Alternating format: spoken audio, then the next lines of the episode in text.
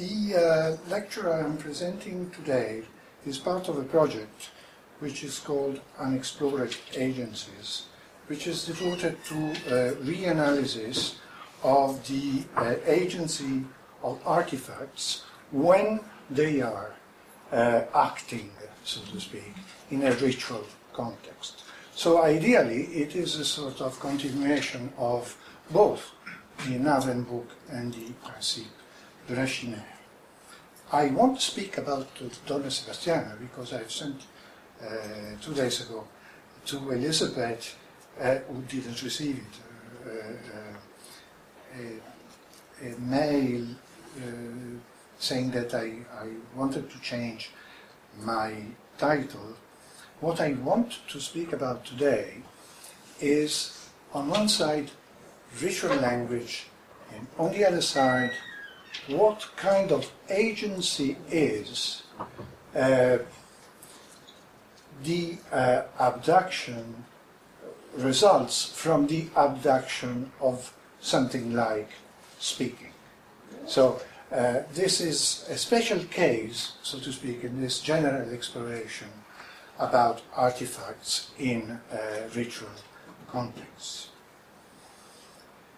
So to speak about that, I wanted I, uh, to get back to my Kuna uh, ethnographic experience, and I'm picking uh, up some uh, disquieting details, so to speak, that uh, stay in my memory. Well, it is then uh, on my own work an exercise of rethinking so to speak, this uh, shamanistic, wonderful tradition of the Kuna Indians, which is one of the most complex and rich in all uh, the Amerindian world. Well, the exercise of rethinking anthropology has become, from Edmund Leach's famous book, to the important works of Marilyn Strathern's and other colleagues, more and more frequent in our disciplines. And there are certainly good general reasons for this on both sides of the channel and on both sides of the ocean. Because more and more often we anthropologists not only express different approaches of the same subject, we also tend to have different approaches of different topics and different objects of study. The fragmentation that, that can result of this way of conducting our debates can generate a difficult situation for anthropology in general, as a scholarly discipline. I am concerned, as many colleagues, about this situation. However, the reason I have chosen to rethink today some aspect of my work on Kuna shamanistic tradition is not a general one. It is not linked to a theoretical disquiet about epistemology. Rather, it is generated, first of all, by a reflection on ethnography and even on ethnography as a personal experience. Well, every anthropologist, even long after fieldwork and after many years of work on a specific tradition, has, no matter where they are stored, in his or her memory or in some remote file of his or her computer, some ethnographic problems that resist interpretation. She or he might have tried repeatedly to find a partial solution to these problems. She or he might have dedicated to them a couple of papers. Such problems would stay with her or with him, silently raising old unanswered questions and often joining For me, one of these questions is closely associated to a specific ritual action and to the use of a specific image. I've many time, times seen a Kuna shaman who, preparing for chanting a therapeutic text, put on one side of the hammock where the ill person is lying a certain number of statuettes representing his auxiliary spirits.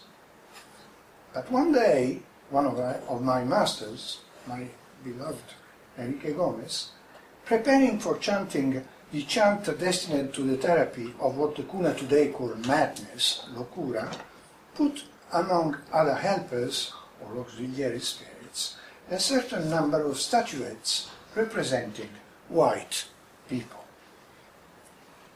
This is one, this is another one. And they come from a box like that. Why were they there? I received in that occasion that typical answer that all the ethnographers know about. These figurines are there because this is the right thing to do, said Enrique Gomez, and his face meant that he was not accepting any other question on the subject. I had learned soon after my arrival that white spirits were Nyagana bad spirits and very dangerous beings.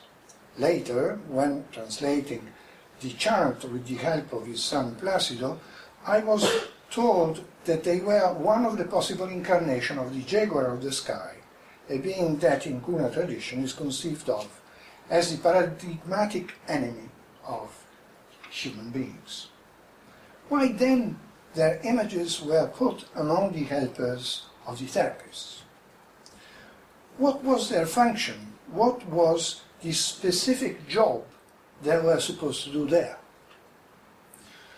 Well, there might be a way to shortcut the intricacies of an ethnography.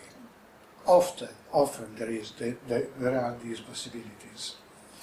And one, of course, could say, like Michael Taussig did, that these statuettes are there to produce a mimesis of the enemy in the sense of Walter Benjamin, and in this perspective, they could represent a sort of symbolic revenge by the Kuna against the white invaders. By manipulating the image of the white man, so runs the argument of Taussig, the Kuna shaman is able to catch the power of his antagonists symbolically. Just like, for instance, a voodoo priest for instance, in the description of Alfred Métraux, would do using Catholic iconography during a ritual in Haiti, or just as in West Africa a possessed Songhai catches the power of a French colonial administrator by taking up his image, as Paul Stoller has reported so brilliantly. Using the image of a paradigmatic enemy in a context of sympathetic magic, Taussig has argued, the Kuna have found a way to assimilate and ritually tame their enemy. Well, some years ago, I've written a paper against this interpretation, and roughly I had two arguments. The first was that, I mean, what was a bit I was an easy about was that was an obvious move. Of course, there is a touch of truth, there is a point there. But at the same time, if you want to confront the ethnography, then you, you, uh, you see that uh, this kind of argument simply does not enable us to distinguish between ritual and non-ritual uh, representation of white people. There is a splendid small book by Keith Basso called Portraits of the White Man, among the Plains Indians. And there you have a, a, a fantastic anthology of cartoons, for instance, uh, uh, uh, drawn by, by Plain Indians about, uh, about uh, white people. It is very amusing and, and really rewarding. I mean, it is a very nice book. There is not one single ritual representation of the white people. Then my second argument was that, after all, there was also a theoretical reason to be unsatisfied, because to say that a ritual act belongs to sympathetic magic, a concept that one can trace back to Frazer, is to mobilize a hasty label, not to find a solution to an ethnographic problem. What is sympathetic magic, after? How it works? one would need something more specific, some richer ethnography to understand the complexity of this ritual tradition. And I'm unhappy to say this ethnography is not in the book of Michael Taussig. It is really very hastily treated. To sustain my argument against Taussig at that time, I had also found a particular Kuna concept, first step, so to speak, to get back to ethnography, the idea of pilador or kaludor, which indicates with a single word a sort of strange category uh, making one of two contraries, so to speak. So, for instance, uh, um, a kaludor is uh, both a killer and his victim. So this is, they are both kaludor or pilador. And it is true that in Kuna shamanistic tradition, the definition of the supernatural itself is connected with the idea of the conjunction of contradictory features. An animal, a tree, even a human being become seen as an instance of the supernatural only if it, they also acquire the nature of other beings. And many shamanistic chants attempt to see the supernatural aspect of visible things or beings precisely trying to trace back the original sequences, so to speak, of transformations that have generated an object or a person in the supernatural. Well, by analogy, one could argue that in the historical process during which the real enemies of the Kuna have become new invisible things or new invisible beings, the white spirit had become simultaneously planted animal, good and bad, medical healer, and pathogenic spirit. Again, it was not entirely wrong. I still believe that there is a point here. However, I later, I later retorted to myself, after the paper was published, that these statuettes were representing helpers of the shaman, not just members of a general class of ambiguous supernatural beings. My interlocutors offered not only a cosmological comment about the white statuettes, they also attributed an agency to them. They see and they speak. To explain their ritual use, one would need to understand then not only their hybrid nature in general, but also the specific link that connected them to the person of the shaman. So, how to construct, how is mimesis in the Walter Benjamin sense is constructed? Here, how it is done. It is so easy to see that everywhere, but probably the most interesting thing is what are the forms of thought mobilized in the construction of this mimetic uh, figure. I realized then that the explanation of this detail required a wider itinerary of thought. To find a solution, I had to get back to the kind of question I was posing and to reformulate it differently. First, there was an historical argument to make. Certainly, the spirit of the white people was not a detail in the shamanistic tradition. Its use was neither an isolated episode, nor was it really recent. Nordenskjöld, in 1927, had already seen similar representation of these uh, similar representation of the white people. This comes from Göteborg and from the, from the work of Nordenskjöld, and this one too. And maybe it was also possible to get further and think to the entire Kuna tradition as having crystallized around the image of the white person the Kuna have proven to be great fighters. In the Amerindian world, they are famous for having been the people who would not kneel to anyone, as James Howe has called them. Inhabiting a region of great strategic significance, uh, both sides of uh, uh, Panama, the Atlantic and the Pacific, since the beginning of the 16th century, the Kuna found themselves caught up in other people's schemes and other people's wars, attempting on their part to trade and ally themselves with one side or another without giving up their independence. Repeatedly subdued, they have each time rebelled and broken free, even in the 20th centuries. Spaniards, Scots, who had a colony there briefly for two, three years, Panamians and other Westerners, including gold miners, merchants, missionaries, and the authorities of the Republic of Panama, founded in 1903, have all wanted to conquer the Kuna territory, and that, well, they, of course, they did not succeed. uh, the Kuna always fought back until the treaty that followed their armed conflict with Panama uh, police in 1925. Even today, that treaty warrants to the Kuna their precarious and hard-won political autonomy, and it represents for the Kuna, given the historical context, a remarkable success. Okay, so this is something which has been there for a long time.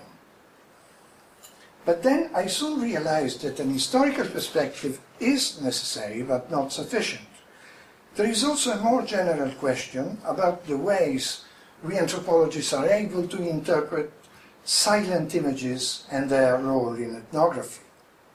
The Kuna shamans and chiefs can be quite eloquent about the white people and the various conflicts that they had with them. However, on the form of these white statuettes, on the contrary, it has proved, proven difficult to obtain any articulated comment. What is important about them is not the form, but the matter they are made of, said once by Shaman, referring to the balsa wood, of which they, they are made. On their form, referring to white person, as I have said, I was offered a remarkable silence. This kind of silence raises epistemological questions about the possibility of an anthropology of images. They concern the relationship of anthropology with the history of art, how aesthetic values relate to the ritual uses of an image. Might be one question. They might touch the background of pragmatic analysis of enunciation in a, in a, in a ritual chant, chant like, like this one. In other cases, they might modify the theoretical interpretation of ritual action and the kind of religion thought, religious thought it implies which role the invention of a fictive speaker or observer or thinker can play in establishing a ritual link to the world of the dead, for instance. So there are many questions that uh, an anthropology of memory founded on the decipherment of images might uh, uh, connect with, this, uh, with these problems. In general, if I can just try to, to formulate this in, in another way.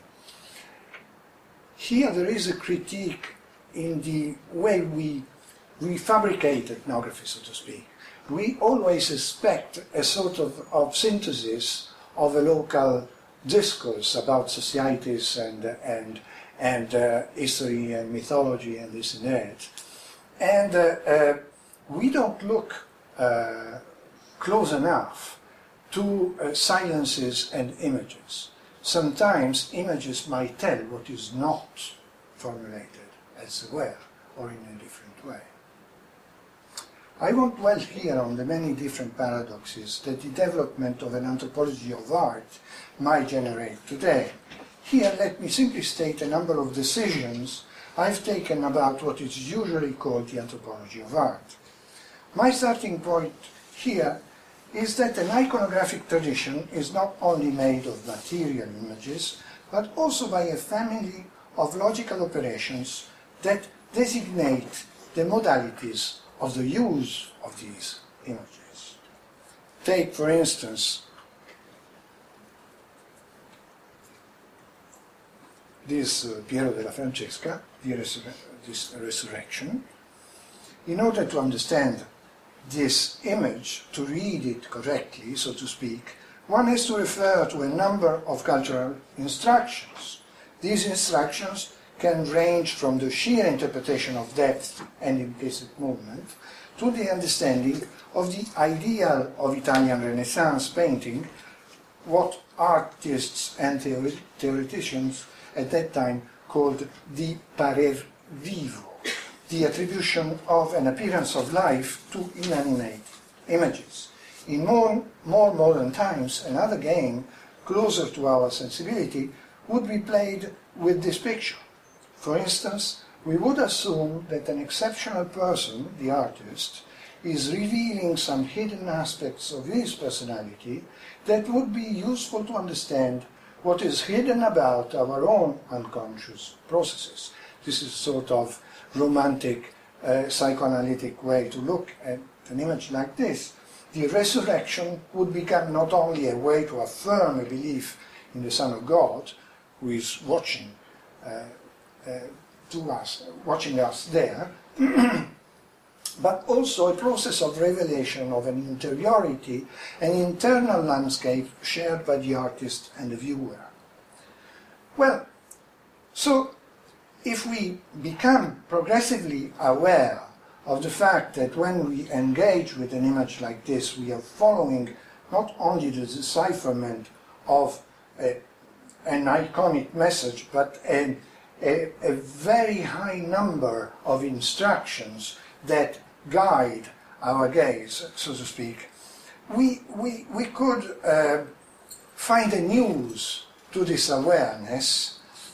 For instance, primitivism, which appears to be the most tolerant theory of art in what concerns the iconographies.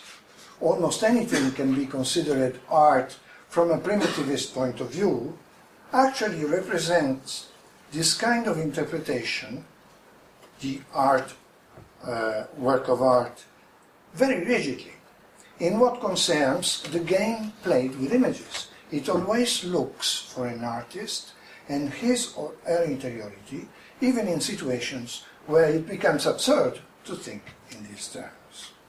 Actually, if we want to, we want to understand iconographic traditions belonging to cultures different from ours, then we should understand not only how iconographies vary, but also how, how games played with images vary. The anthropology of art, with its appropriate game toward the, the artist, the viewer, etc., would become, in this perspective, only an aspect of a more, of a more general anthropology of images. Actually, if we go outside of the Western tradition, the official one, we find two major games played with iconographies. One is memory, and the other one is the attribution of an agency. I spent much time in studying the mnemonic use of images. When you look, for instance, at an image like this Kuna picture writing, which is barely visible here,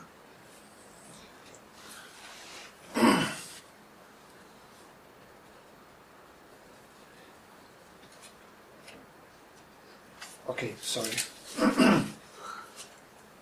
You will progressively discover that, this that its interpretation, just like the Piero della Francesca, entails a number of implicit rules. For instance, and this is more visible, but a bit, a, a bit disorganized, but no problem. Uh, one thing that you have to, to understand is that this image that, can, that you see as a sort of general drawing like that. Well, this is, there is literally an order of reading, which is the boustrophedon, the Hellenist boustrophedic. So you, you have to focus your gaze repeatedly following a certain, a certain order, from left to right and vice versa. The link of the images of the memorization of certain words to the memorization of certain words attached to specific text and to specific condition of enunciation is another example of these implicit rules.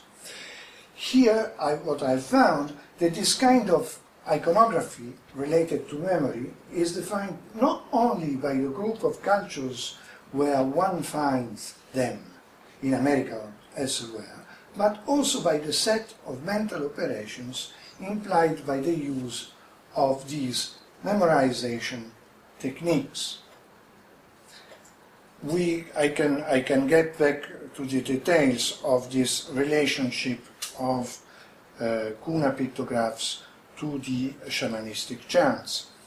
Actually, what I have found is that they uh, always follow, and uh, this is probably true in general for American picture writing, they don't have a vague uh, and irregular uh, way to relate to the image to the text. On the contrary, these texts uh, do always have a form, they are shaped in a parallelistic way, and you discover that the graphic part, the iconic part, always translates variations and never transcribes repeated formula.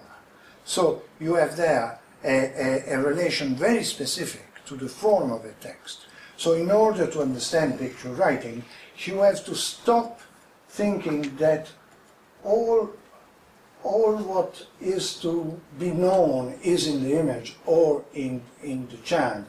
Actually, it is in the relationship between the two that the text uh, emerges, really emerges. Well, I think that in order to understand my Kuna problem, understanding the relationship between form and matter and, and deciphering agency, not a discourse about them,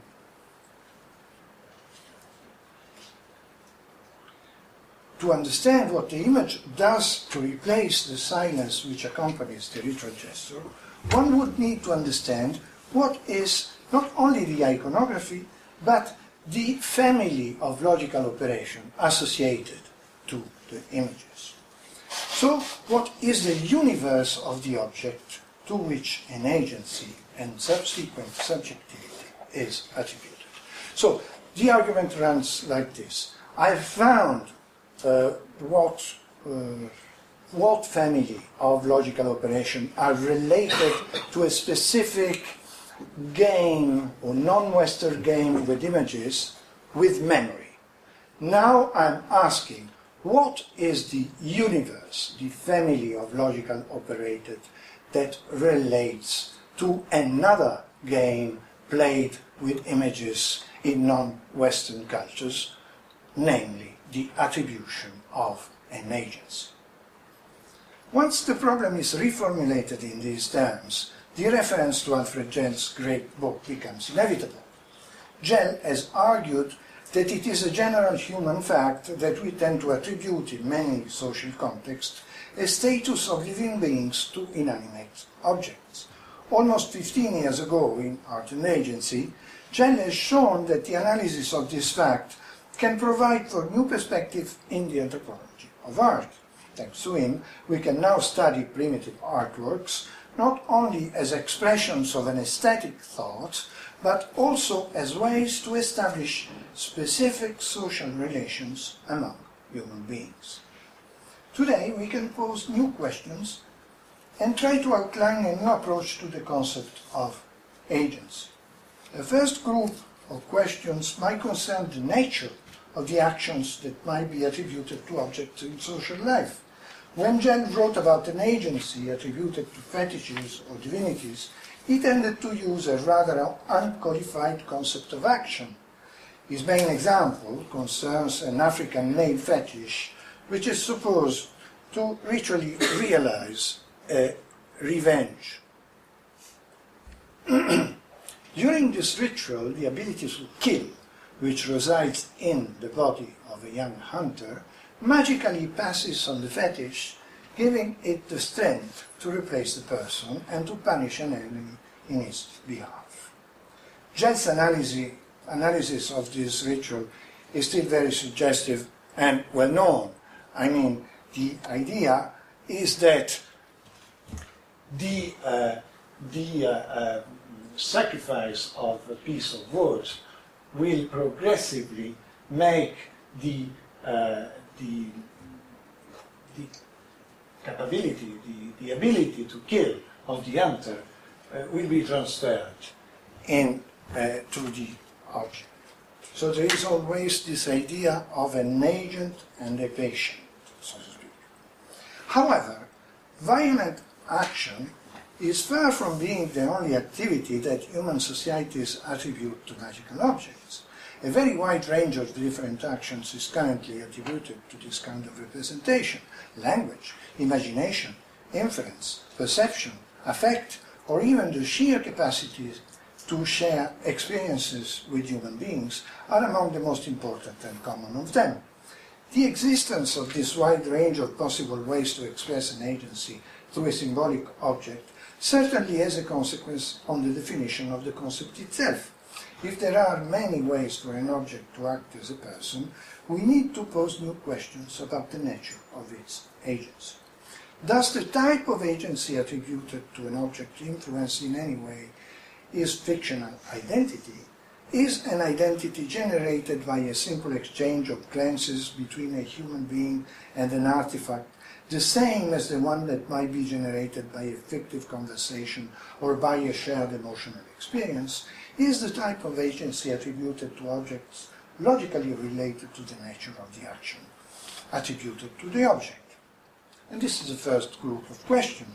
A second group concerns the context and the network of social relationships in which an agency might be attributed. Well, and this, there is an important problem, I would, I would say. In his book, Gell constantly refers to a kind of spontaneous anthropomorphism that we constantly experience in everyday life. His perfect example is his dialogue with Isolde Volkswagen, whom he encourages and abuses when it refuses to go faster, for instance, in a, in a highway. This kind of anthropomorphism is very common in everyday life, but it is also highly unstable. It is a fragile state of mind as it is constantly subjected to critical examination. Does this familiar concept of anthropomorphism enable us really to account for more complex, stable, and counterintuitive identities embodied by inanimate objects in context such a ritual action or a play? What we need in order to understand these cases and the kind of suspension of, belief, of disbelief in the Coleridge words that they imply, to look closer to the mental operation underlying this kind of elaborated anthropomorphism.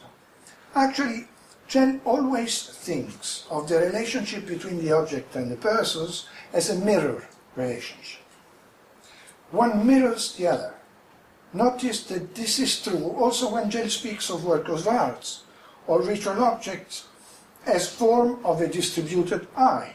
Cézanne paintings and the various objects where an Indian god is thought to be present are all instances of a unique subjectivity, even if this subjectivity may take a sort of an extended form. My hypothesis is different, is that in ritual situations, the object ceases to entertain a dual relationship with the person or with the supernatural being it represents. Within a ritual context, and I shall try to show this on my Kuna example, it might become more complex than a mirror image of the person or a double. Actually, if we go back to the nail fetish, first example used by Gell, I did this in a paper some years ago, um, and we look at the remarkable recent ethnographies that have been done on this subject, especially by MacGaffey, an American scholar. We discover two things. One is that a Nkisi, even when it has eyes, a nose, a mouth, a glance, threatening glance, for instance, is never the representation of a person. MacGaffey makes it very clear that Nkisi rather is to be seen as a place where different substances, each of them related to a specific being, meet. The Nkisi, adds MacGaffey, is the representation of this plurality. The best metaphor for Nkisi is a basket, not a figure. Its conclusion is that such an object is not a symbol replacing an individual, being, but a plural figure.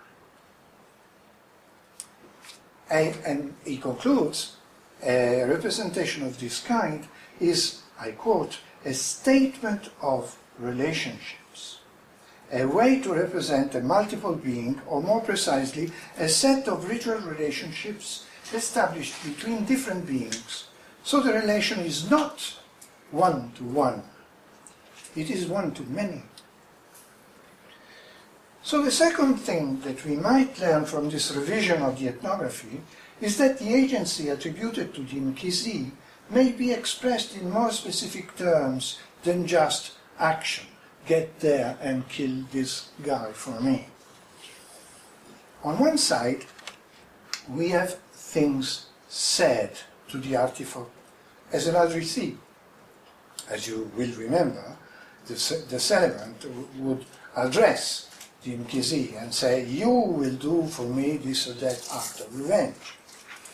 But on the other side, we also have features expressed only in visual terms.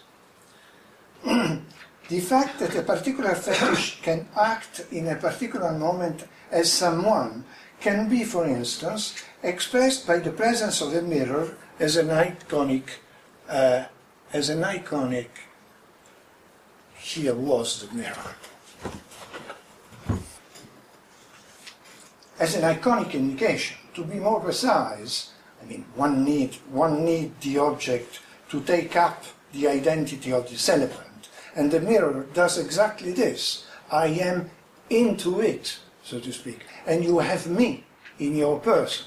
So visually, this is the, the way to establish a link of identification. And there is nothing in what is said that indicates that the relation is uh, established.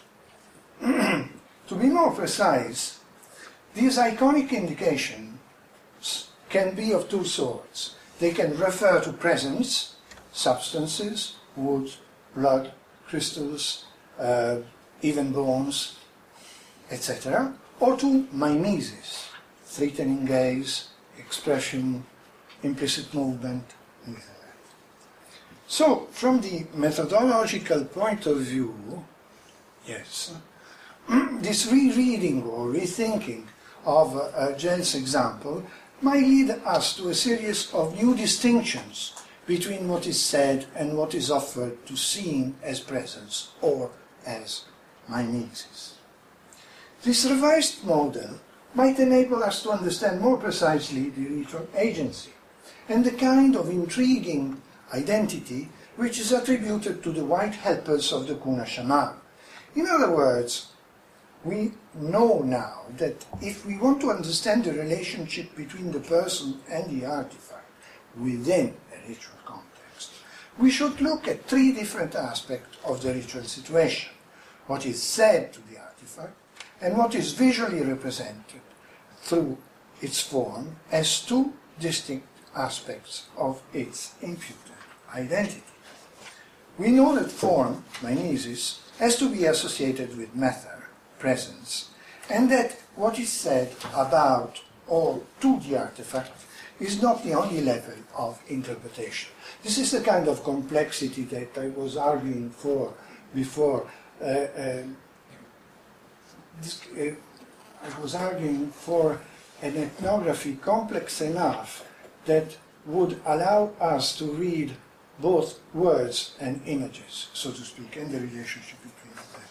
Furthermore, we might start to understand that there is a possibility that the two levels might not coincide, what is offered to be seen and what is said. We also know that the object does not necessarily entertain a one to one relation to the performer of the ritual. Their relation can take more complex forms. Well, with this new methodological indication in mind, which I did on the first example of uh, produced by Gell, so it is of course not only a reflection of an African example of agency, it is an experiment, so to speak, and an exploration on the premises of Gell thought. This is the idea. The idea is to revise this way to uh, look at agency. Let us now get back very briefly to Kuna ethnography and to the chant of the demon, the shamanistic text devoted to the therapy of locura, the madness. Do I have uh, 10 minutes or Ten minutes, ten, fifteen. even, even more or not? Fifteen minutes. 10 minutes. Okay, so I skip things. This chant is uh, it is it is um,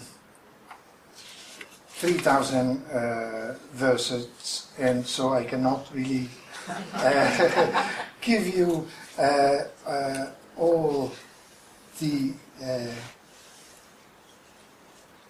the substance of it. But um, let me uh, distinguish between at least two aspects of this chant. It is, and um one part is the narrative one. It is a story, and it is a story unsurprising, so to speak. It is about a soul which uh, was lost somewhere, and the shaman is flying in the supernatural beyond the light of the sun, and just to uh, uh, identify and catch this soul and restore it uh, to the body of someone. what is much more surprising is that uh, this chant is also every step of the story uh, calls for a redefinition of the person of the chanter and the sort of transformation of him. so there is, so to speak, a narrative part and a reflexive part. It is all the time the shaman is uh, referring to the shaman at the third person. He would say, the shaman is chanting now, the shaman is saying this and that. So actually, the result of this situation is that you have two identities. One is the shaman I am speaking about, and the other one, and the other one is me saying that, so to speak. So you have this uh, progressive multiplication of shamanistic uh, identities.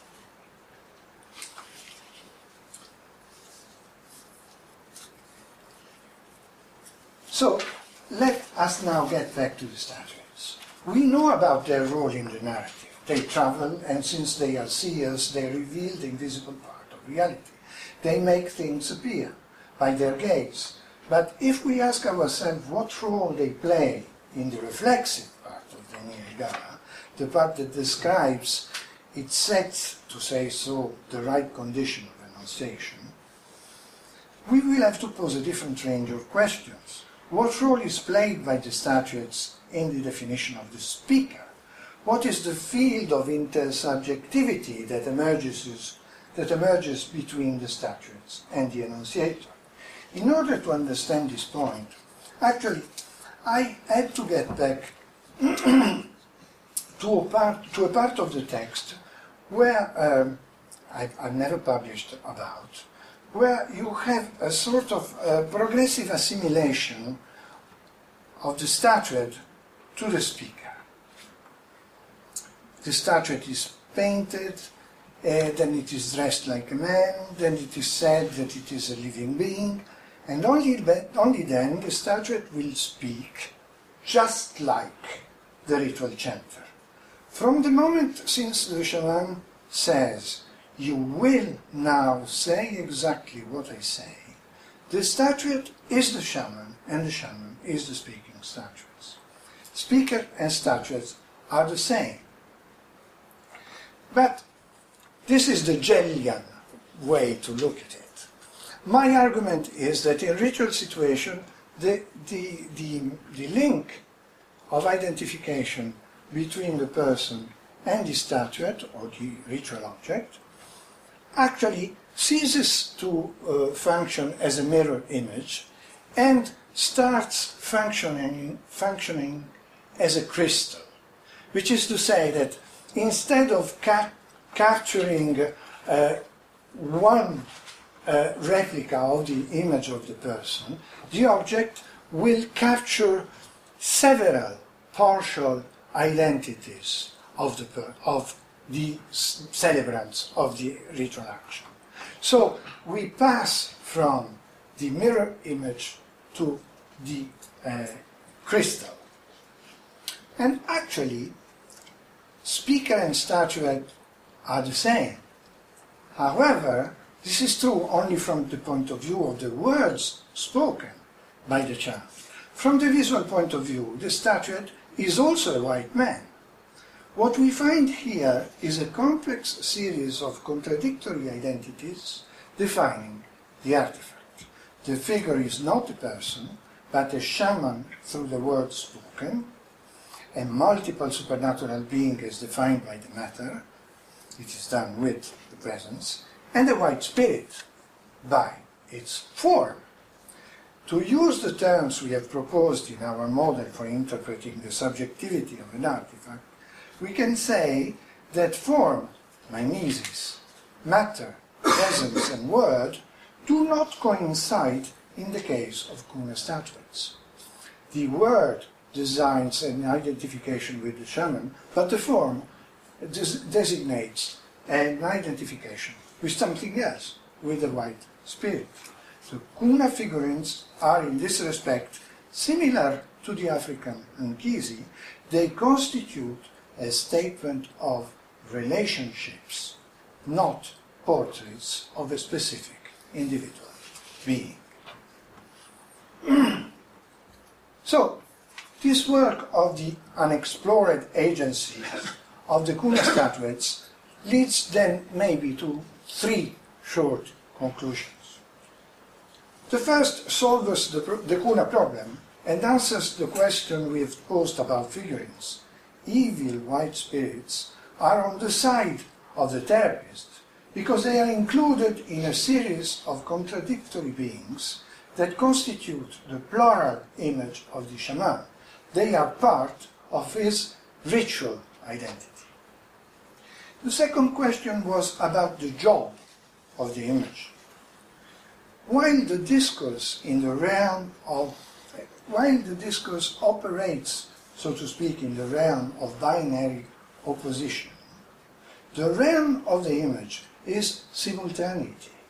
The image represents a conflict, a cultural conflict, not through an opposition, but through paradox. I am this and I am the contrary. I am a, an, auxiliary vegetal spirit and a, an animal pathogenic white person. Third conclusion the Kuna case might be seen in this perspective as an example of a general shamanistic mode of, of ritual action, which would, defined, would be defined by the acquisition of a plural identity that significantly include a number of features belonging to the experience of the patient. Shamanistic action, despite appearances, would no more appear as an exchange between rival instances, but rather as an inclusion of the experience of the patient into the ritual identity of the shaman, or more precisely, in the construction of a complex being that would include, by condensation, both patient, spirits, and shaman. Then there is the more general conclusion, which concerns artifacts and their relationships to person. In ritual situations that generate a stable belief, so they, they generate a complex enough structure to establish a, a, a sounder belief in the reality of the life which is abducted into the object. in these situations, the artifact does not mirror the image of a person, it captures several and even, as in this case, antagonistic fragmentary identities by a sort of refraction.